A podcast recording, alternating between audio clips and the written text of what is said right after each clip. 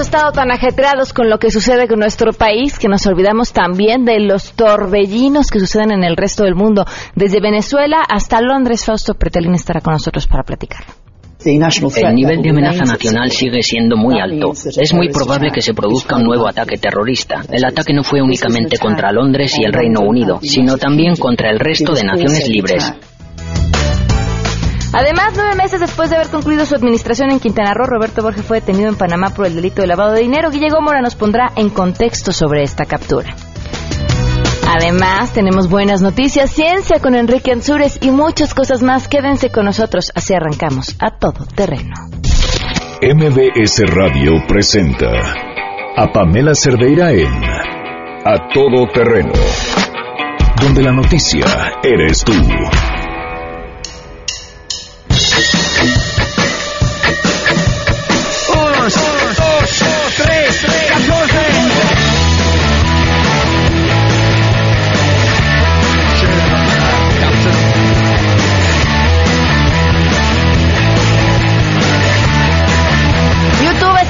País el 3 de octubre en el Foro Sol, por eso es que arrancamos así este martes 6 de junio del 2017. Soy Pamela Cerdeira, gracias por acompañarnos. Vamos a estar aquí hasta la 1 de la tarde, por supuesto, si tenemos la fortuna de contar con lo más importante, que es que nos escuchen y que comenten y que platiquen con nosotros y que nos digan lo que piensan. El teléfono en cabina 5166-1025, el número de WhatsApp 5533329585, el correo electrónico a todoterreno@mbs.com. Y en Twitter y en Facebook me encuentran como Pam Cerdeira. También voy a estar contenta de poder estar al tanto de estos mensajes. Vamos a arrancar de una vez con mi compañera Hatziri Magallanes.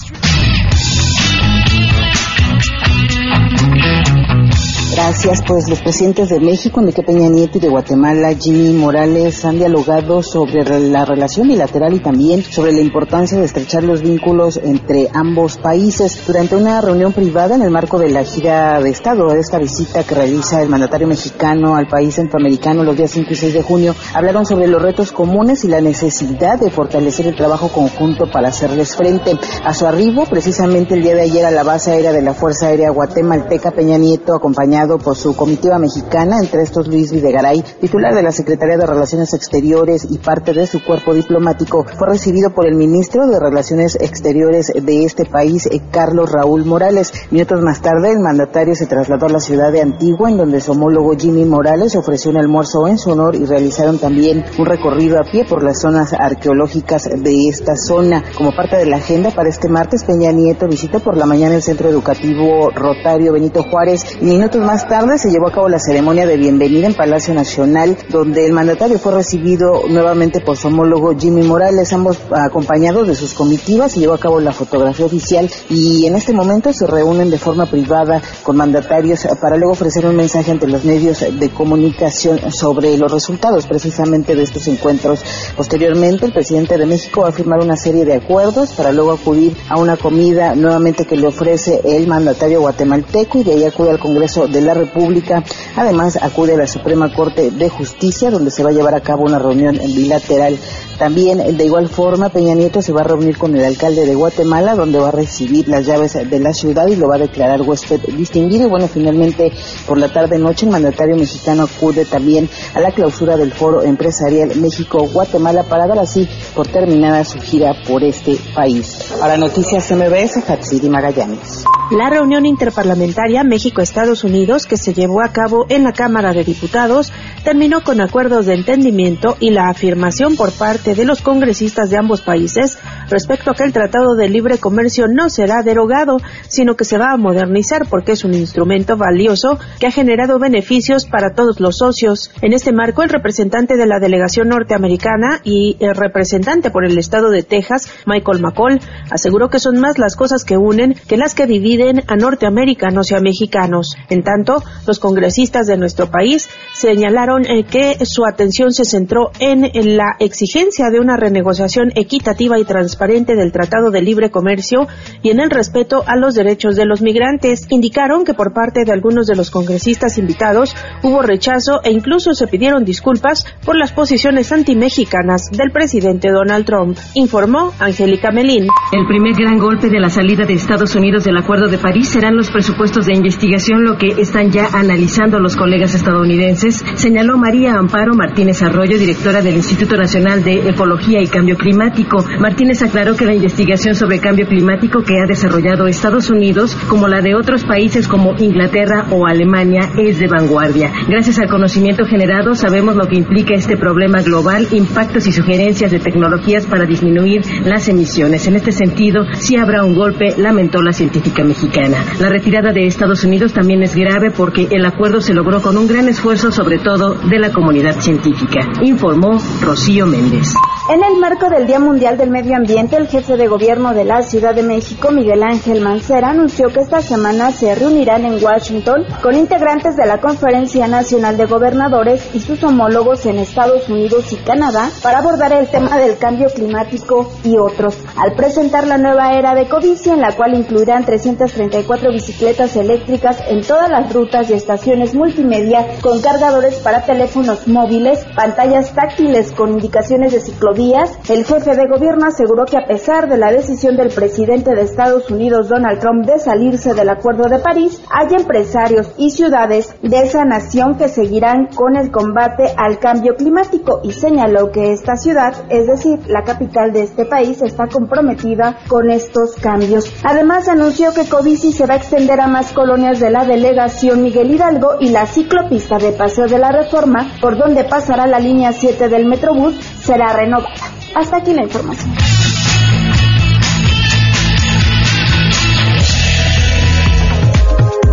Doce del día con 10 minutos y vamos con las buenas.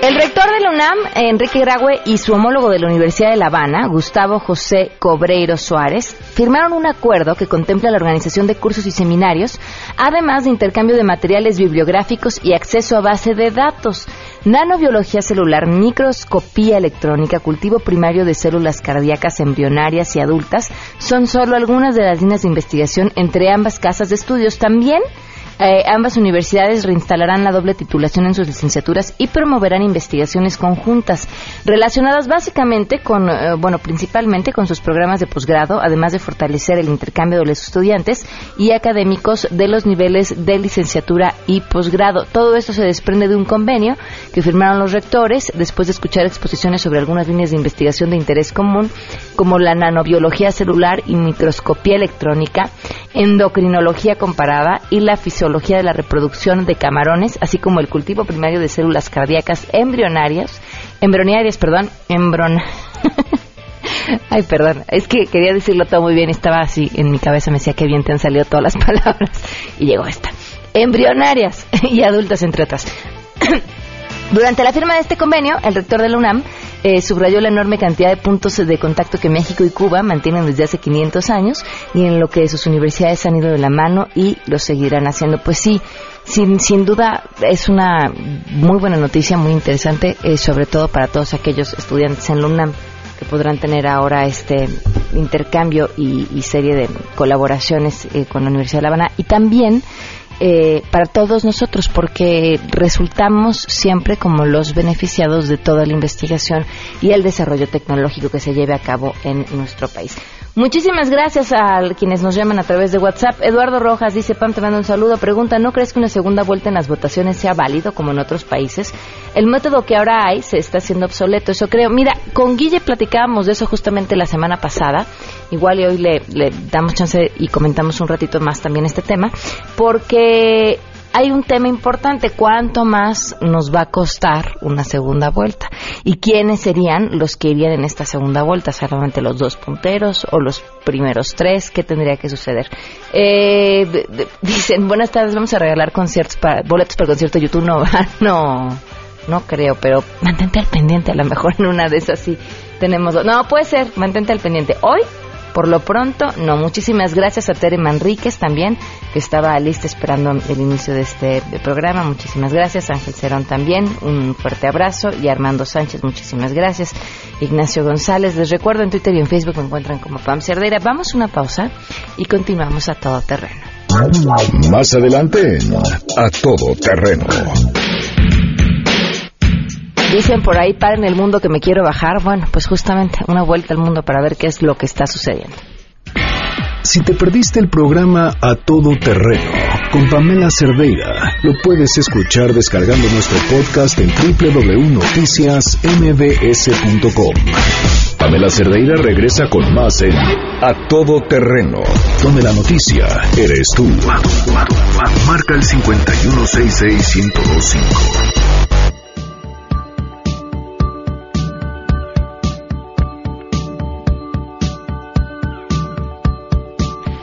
El día con 16 minutos, continuamos a todo terreno. Le agradezco enormemente a Fausto Pretelin, que le digo que tiene que venir a sacarnos de la ignorancia cuando hablamos de asuntos internacionales. Es importante que pongamos atención a lo que está pasando en el mundo, y muchas gracias por acompañarnos. O más interrogantes, ¿no?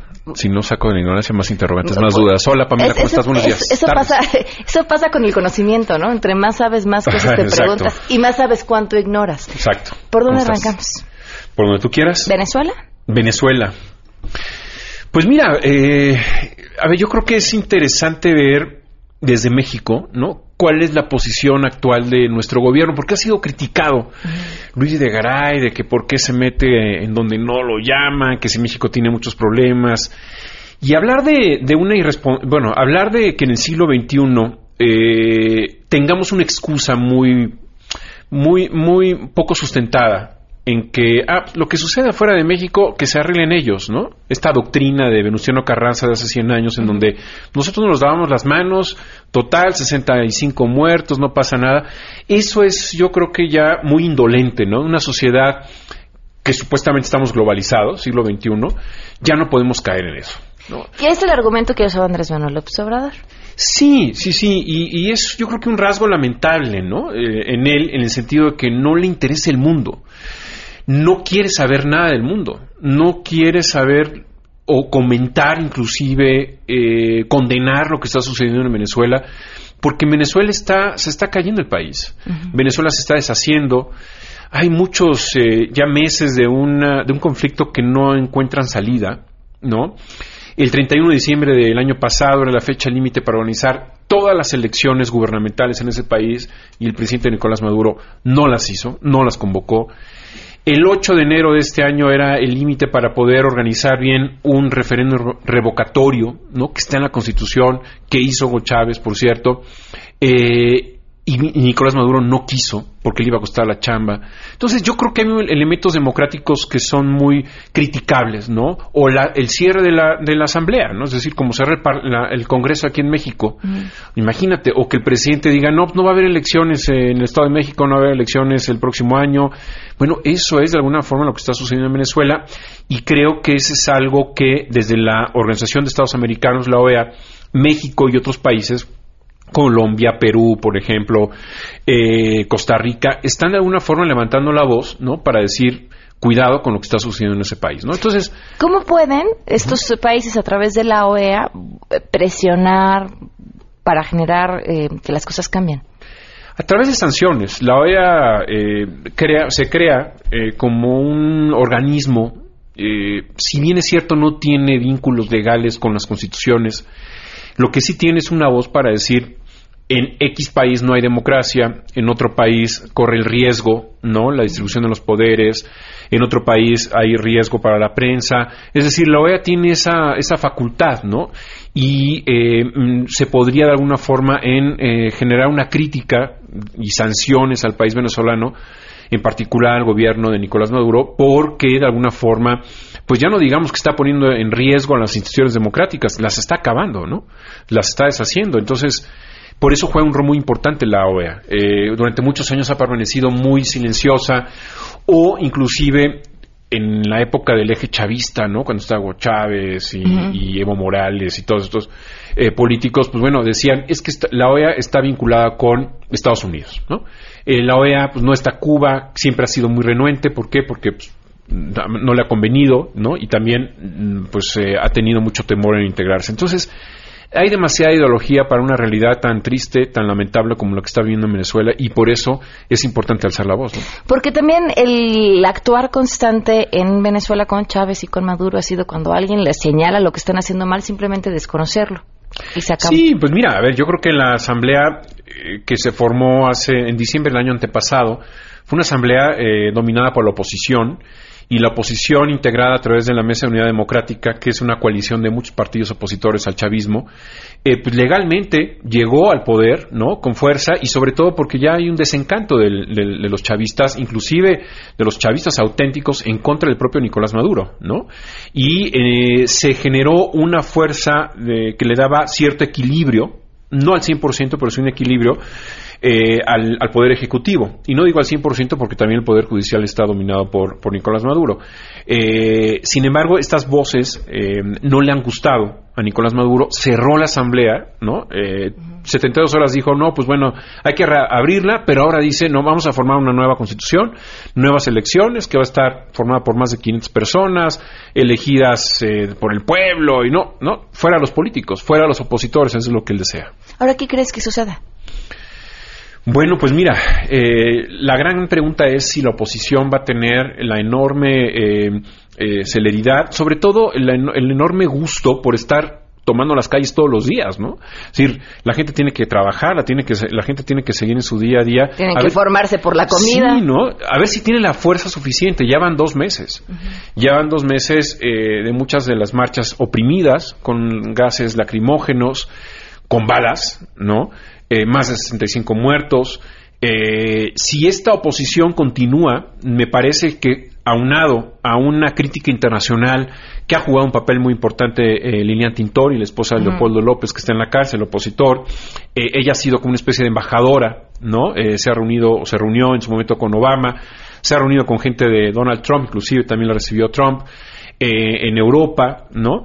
Yo creo que el desgaste del gobierno va a tener que ser detonado por la fisura del ejército. Es decir, si el ejército ve que su jefe máximo está cometiendo todas estas atrocidades, esta fisura va a crecer, va a haber un desencanto del propio ejército y ahí pues habrá que ver qué va a suceder, ¿no? Sí, claro. Oye, y ahora vámonos más lejos.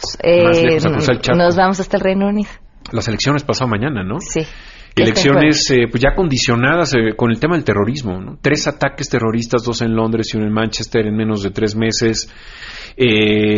Se confió la primera ministra Teresa May al convocar las elecciones. Se sentía muy holgada, muy sobrada, le llevaba por 2 dígitos a Corbyn. No era necesario convocar las elecciones. Recuerda que ella tomó el poder cuando David Cameron salió después del Brexit, ¿no? En esta apuesta fallida, es decir, él medianamente apoyaba el no Brexit, ¿no? Quedarse en la Unión Europea, falló, perdió, sale por la puerta de atrás, llega Teresa May, una persona que tiene una experiencia como ministra del Interior, durante 5 años la tuvo, y ahora paradójicamente le están criticando que ella haya sacado o haya apoyado, ¿no?, que David Cameron sacara las tijeras para recortar el presupuesto de seguridad.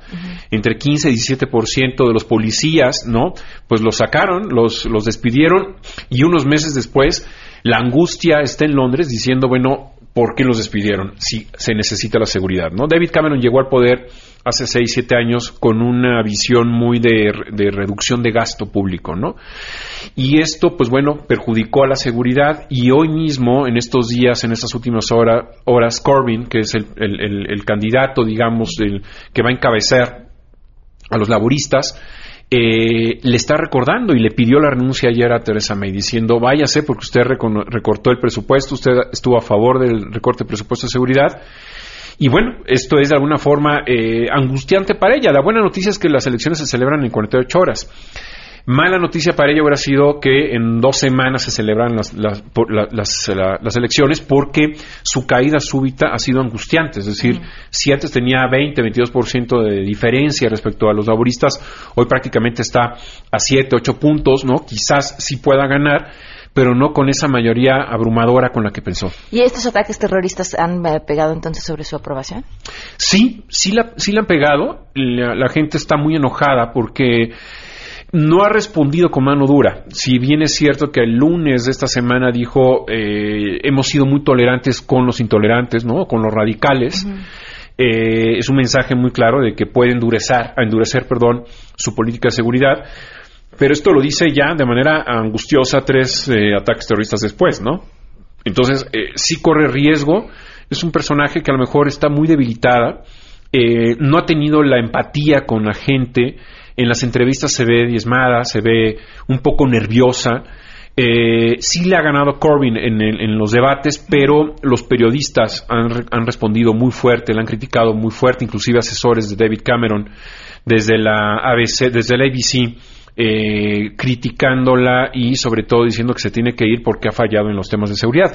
La realidad es que el tema antes de los ataques era el Brexit. Uh-huh. Ella convocó las elecciones porque se sentía cómoda a la hora de decir, bueno, voy a ganar, pero también diciendo, necesito el apoyo mayoritario para ir a Bruselas a negociar la salida de Gran Bretaña de la Unión Europea.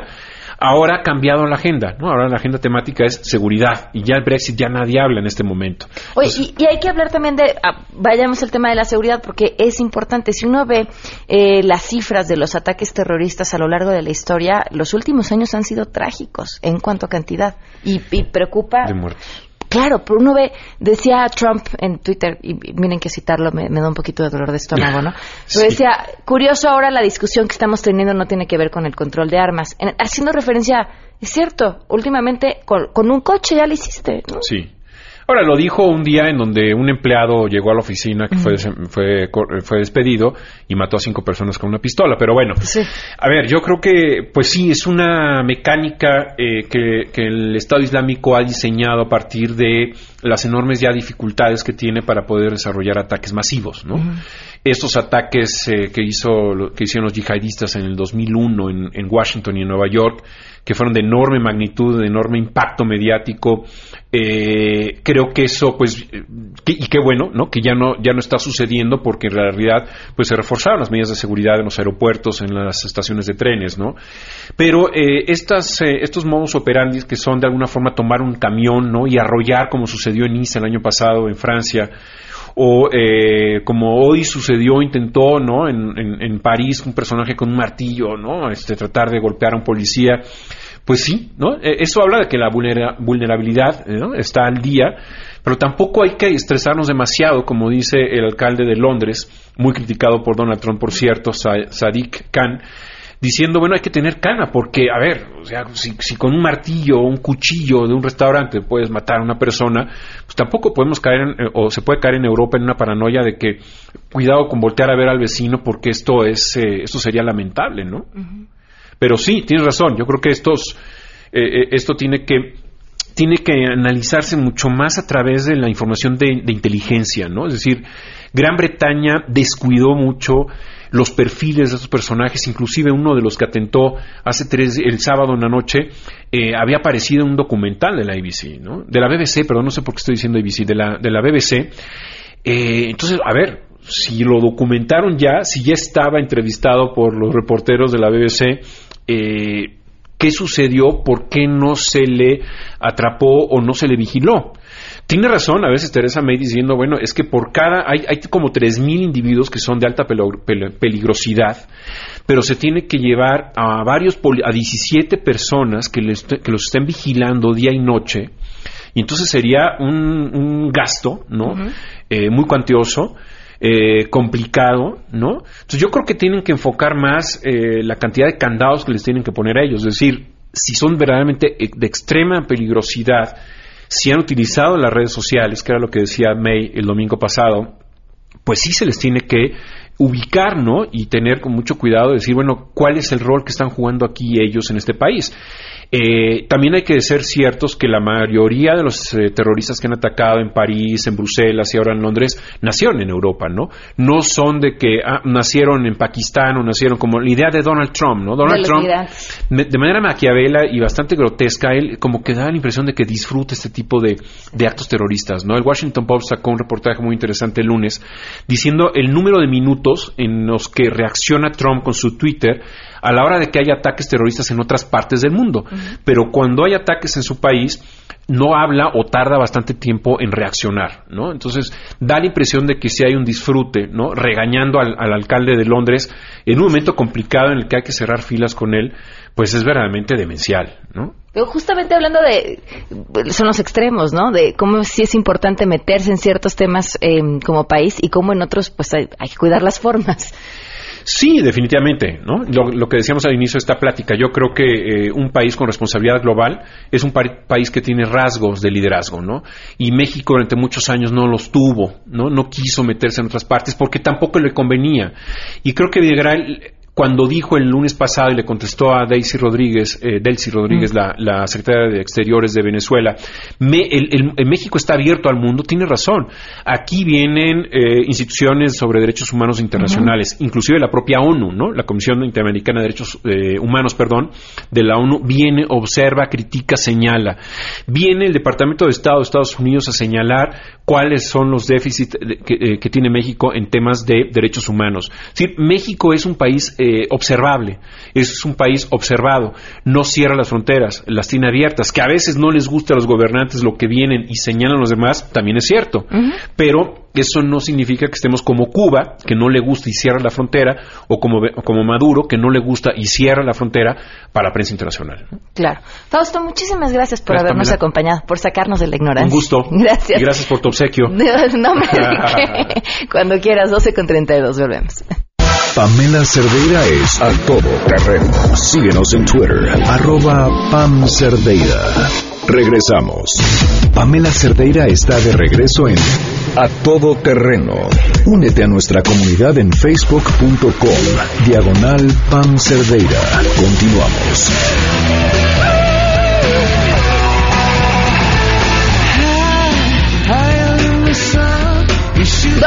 Con 36 minutos, continuemos a todo terreno. El día de ayer estábamos platicando con Roberto Duque acerca de las diferencias del conteo rápido y del PREP, y mencionaba justamente a Javier Aparicio, el profesor investigador de la División de Estudios Políticos del CIDE, quien había participado en este comité técnico que hizo el...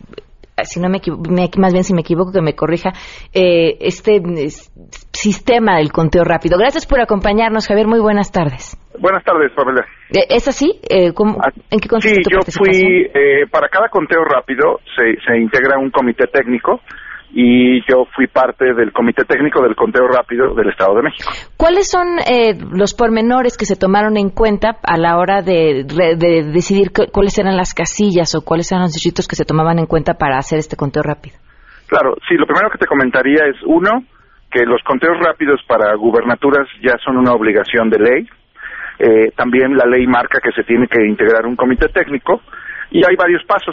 Pero previo a la jornada electoral se aprueba una metodología, digamos que nosotros como comité hicimos del conocimiento de los partidos políticos la metodología para generar la muestra, los métodos de estimación, digamos los partidos saben que va a haber un conteo rápido y saben la naturaleza de la muestra.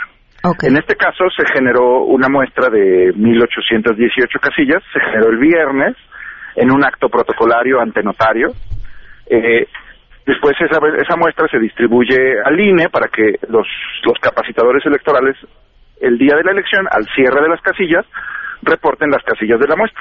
Y nosotros durante la tarde del domingo, después de las 6 de la tarde del domingo, empezamos a recibir los datos de las casillas en tiempo real. Digamos, había un centro de capturistas, más de 85 capturistas, tomando las llamadas. Esto es por vía telefónica. Nos llaman desde los diferentes puntos de la muestra y nos dicen tal casilla tiene tantos votos por cada partido, por cada candidato. Okay. ¿Qué se toma en cuenta a la hora de seleccionar estas casillas que van a ser parte de la muestra? Para el diseño de la muestra, pues básicamente necesitamos una muestra representativa de todo el estado, y lo que hacemos es que hacemos un diseño estratificado por distrito local. Digamos, nos para asegurarnos que todas las regiones de la entidad estén representadas en la muestra, pues el EDOMEC tiene 45 distritos, entonces hacemos una muestra donde tenemos casillas de cada uno de los distritos locales del EDOMEC en proporción a su tamaño poblacional, lista nominal, número de casillas y demás. Entonces, la muestra es representativa desde la entrada.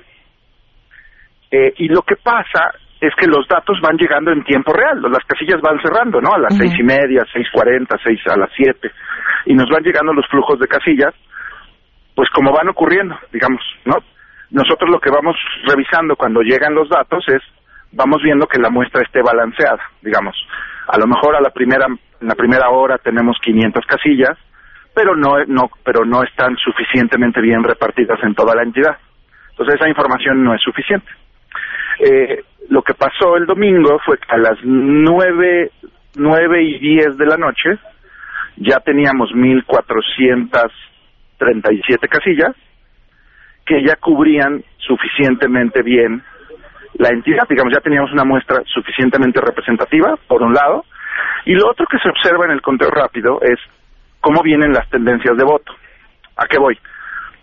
Si la elección viene muy abierta, por ejemplo Nayarit, ¿no? Si hay un candidato que lleva más de 10 puntos de ventaja, la verdad es que con muy poquita muestra lo ves. Con 300 casillas, 500 casillas puedes identificar un ganador si el margen está muy abierto. Ahora, caso contrario, si el margen está muy reñido, necesitas la mayor cantidad de muestra posible. Digamos, necesitas esperar, ¿no? En este caso, nosotros podríamos identificar ganador siempre y cuando tuviera un margen de victoria mayor a un punto, de más de un punto porcentual. ¿Qué pasó con nosotros? Pues a las 9:10 de la noche vimos que teníamos una ventaja estadísticamente significativa, ¿no? Veíamos que la tendencia de votación del mazo era estadísticamente superior a la de Delfina Gómez, que esta tendencia ya era irreversible y que teníamos una muestra suficientemente balanceada en el estado, ¿no? Entonces es por eso que tomando esas consideraciones técnicas, pues hicimos un informe, todo esto igual conforme a criterios y conforme a los procedimientos aprobados por el IEM, y le entregamos un informe en sobrecerrado al presidente del Consejo. ¿Qué pasa, que no fue el caso aquí, cuando este rango se cruza? O sea, las probabilidades altas de un candidato quedan emparejadas con las bajas de otro. Sí, ese es el caso, por ejemplo, lo que estamos viendo en Coahuila. Ajá. Digamos, cuando se hace una estimación muestral, es como en las encuestas, ¿no? Tenemos intervalos, margen de error. En el caso del Estado de México, los intervalos de confianza, los intervalos estimados, ustedes pueden ver los datos, están separados, ¿no? La tendencia de voto de Del Mazo es superior a la de Delfina Gómez. En el caso de Coahuila ocurre que los rangos se traslapan, no me sé bien los porcentajes, pero digamos que sean de 30 a 33 y de 32 a 35 para otro candidato. Lo que pasa en ese momento es que la evidencia de la muestra no es suficiente para decirte quién ganó o quién tiene mayor porcentaje de votos. Y ese es un tema de, digamos, de que con la información de la muestra no te alcanza, no tienes la precisión estadística para distinguir al ganador. Evidentemente, una vez que se hacen los cómputos, pues va a haber un ganador, el que tenga más votos. Estadísticamente tenemos una cosa que se llama el error muestral. Entonces, con una muestra de cierto tamaño, para cualquier nivel de muestra hay diferente error. Mientras más grande sea la muestra, hay menos error. Mientras más pequeña es la muestra, hay más error. Y lo que pasa con los conteos rápidos es que es una carrera contra el tiempo. Si uno quiere esperarse a tener la muestra completa, puede darte la medianoche. En Coahuila les dieron las 2 de la mañana y no tenían su muestra completa. Ni la tuvieron. Digamos, ya llega un momento que ya es irrelevante. Si el conteo rápido no es rápido, sí, pues ya no sirve porque te rebasa el PREP. Claro. Llega el PREP con datos más nutridos, digamos. Claro. Entonces, hay que saber eso. Los conteos rápidos sirven para identificar tendencias, pero su utilidad está limitada al tamaño de la muestra, ¿no? Digamos, elecciones muy reñidas, por ejemplo, Colima. ¿Te acuerdas Colima hace año y medio? Colima, la que se anuló. Esa elección, el ganador tenía 500 votos de más. Bueno, no hay ninguna muestra, ninguna encuesta de salida, ningún procedimiento estadístico muestral que te pueda decir quién gana cuando la diferencia es tan chiquita, digamos, menos de 0.1 punto porcentual. Lo que vemos en Coahuila es que la elección está a menos de, creo que son, debe ser menos de 2 puntos porcentuales. Entonces la muestra que tienen en Coahuila no es tan grande como la del Edomex. ¿Por qué? Porque Coahuila tiene menos casillas. O sea, un estado pequeñito, bueno, un estado pequeño pues tiene menos casillas y su muestra no puede ser tan grande. En el Edomex, que es casi un país, ¿no?, había 18,000 casillas instaladas y pudimos construir una muestra de 1,800 casillas, de las cuales recuperamos a las 9 de la noche, ya teníamos 1,437. Muy bien. Javier, te agradezco enormemente que te hayas tomado este tiempo para explicarnos a detalle este punto importante. Muchísimas gracias. Sí, hasta luego. Buenas tardes. Hasta luego. 12:44, volvemos. Si te perdiste el programa A Todo Terreno con Pamela Cerdeira, lo puedes escuchar descargando nuestro podcast en www.noticiasmbs.com. Estamos de regreso. Síguenos en Twitter, @PamCerdeira, Todo Terreno, donde la noticia eres tú. Continuamos. 12:48 Continuamos A Todo Terreno. Gracias por seguir con nosotros. Traemos la canción de Guille y yo la espanté, ¿verdad? Perdónenme, sí, es que tenía que comentar muchas cosas. A ver, luego me dicen, ay, no dices, no das los anuncios, no dices las cosas. Ahí les va. Lo primero, a todos los que nos están escuchando, que alguna vez han soñado con ser locutores y participar en un programa de radio en vivo en alguna de nuestras frecuencias, esta es su oportunidad. Los invitamos al curso de locución que se va a impartir en el Centro de Capacitación MBS, llamando al 5681-2087 o visitando la página www.centrombs.com, y así no se quedan fuera. Otra. La News Van está entre Calzada Miramontes y Calzada Coxpa en la colonia Villacuapa. Traen libros, uy, láncense para allá, les va a dar mucho gusto encontrarlos. Calzada Miramontes y Calzada Coxpa en la colonia Villacuapa con libros. Otro, tenemos 5 pases dobles para que vayan a ver My Dream China Disabled Performing Art. Esta cita es el próximo miércoles 7 de junio, o sea, ya, mañana, a las 8:30 de la noche, un espectáculo que no se pueden perder en el Auditorio Nacional. Esta dinámica está autorizada por RTC o la Segob bajo número DGRTC 243415. Pueden llamar al 51661025 y así llevarse sus boletos. No vaya a ser, ¿verdad, Guille? Sí. Y creo que ya acabé. Ahora sí, Guille Gómora, ¿cómo estás? Bienvenida. Bien, pues hoy traemos el villano de temporada. Ajá. Porque así es, ¿no? Sí. Lamentablemente estos villanos de temporada pues tienen que ser funcionarios. El detenido del momento es Roberto Borge, que ya vimos que lo que es la mala vida no se le da. No.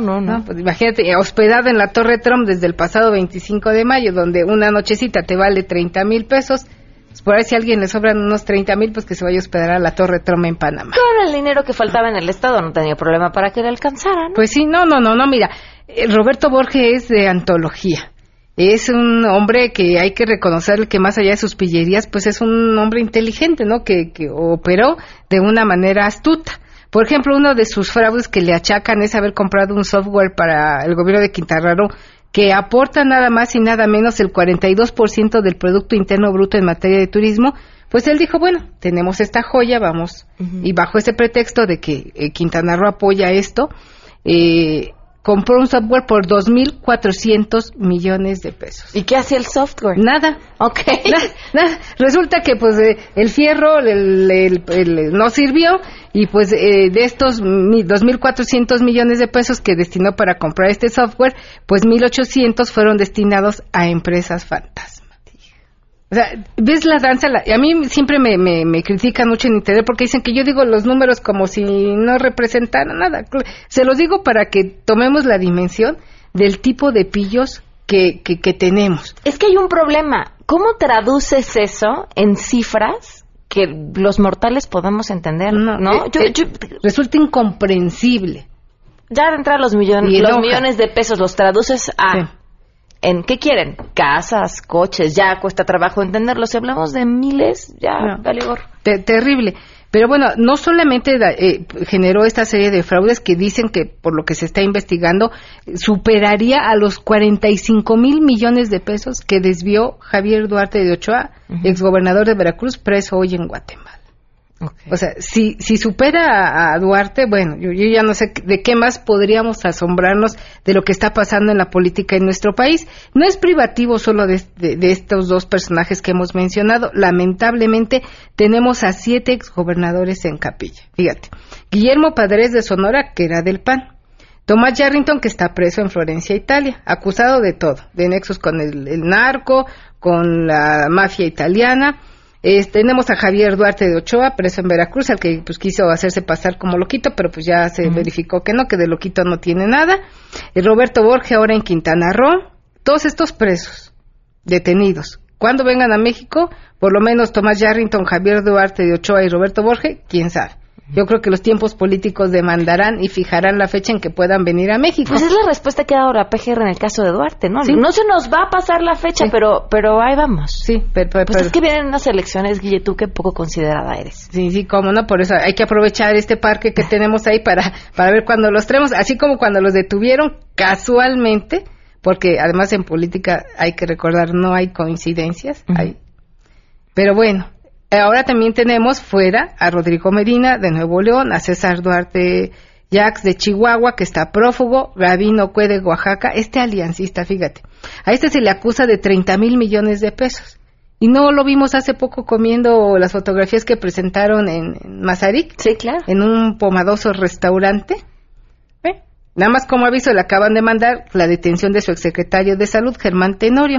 Este funcionario, secretario de Salud de Oaxaca, los que conocemos Oaxaca y sabemos las carencias que tiene este gran pueblo de Oaxaca, de gente tan trabajadora, talentosa, solo el secretario de Salud desvió 22 mil millones de pesos. En Oaxaca, donde la salud es una de las principales demandas, necesidades de este pueblo. El señor, claro, en este desvío que hizo, pues se compró un avioncito, ¿por qué no? El secretario de Salud de Oaxaca se compró un avioncito que tiene un valor de $235,000. Pues si te vas a portar mal, necesitas con qué escapar. Pues Guille. Sí, ¿cómo fugarte?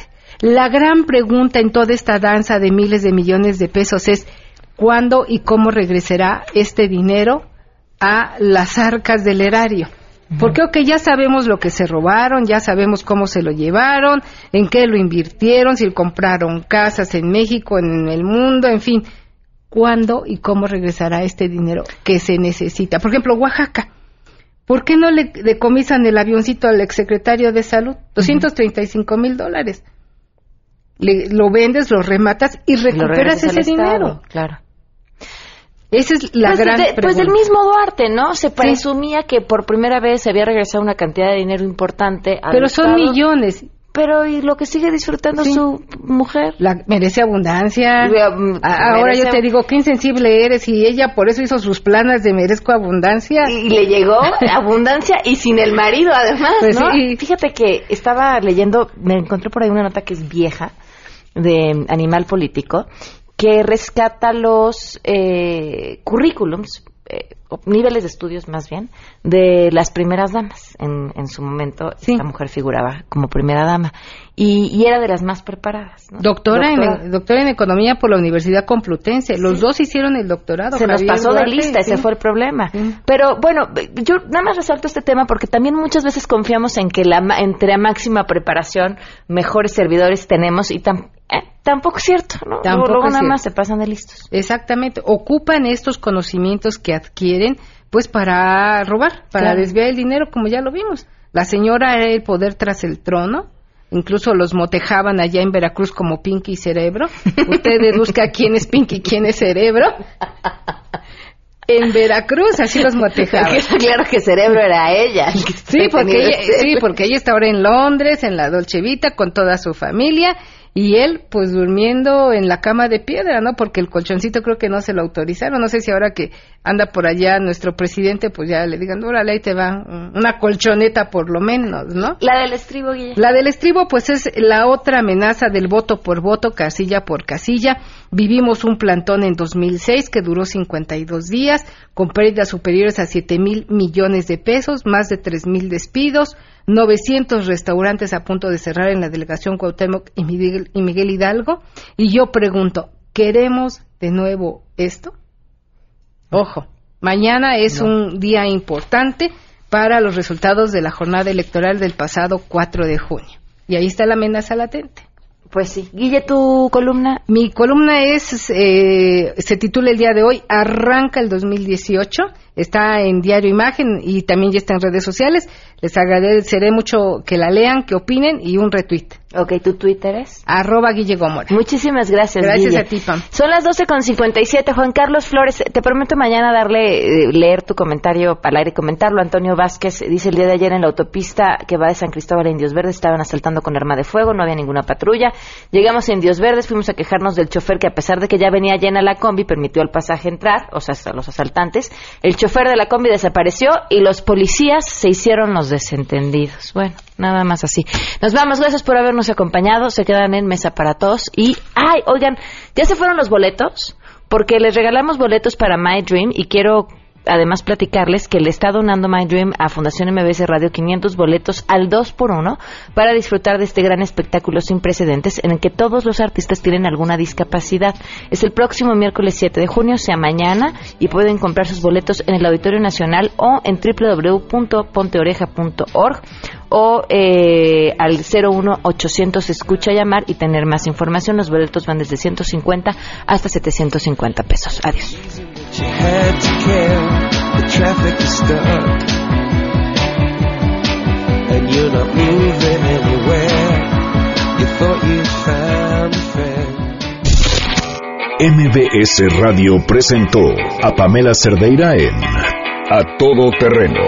Te esperamos en la siguiente emisión, A Todo Terreno, donde la noticia eres tú. MBS Radio, en entretenimiento, estamos contigo.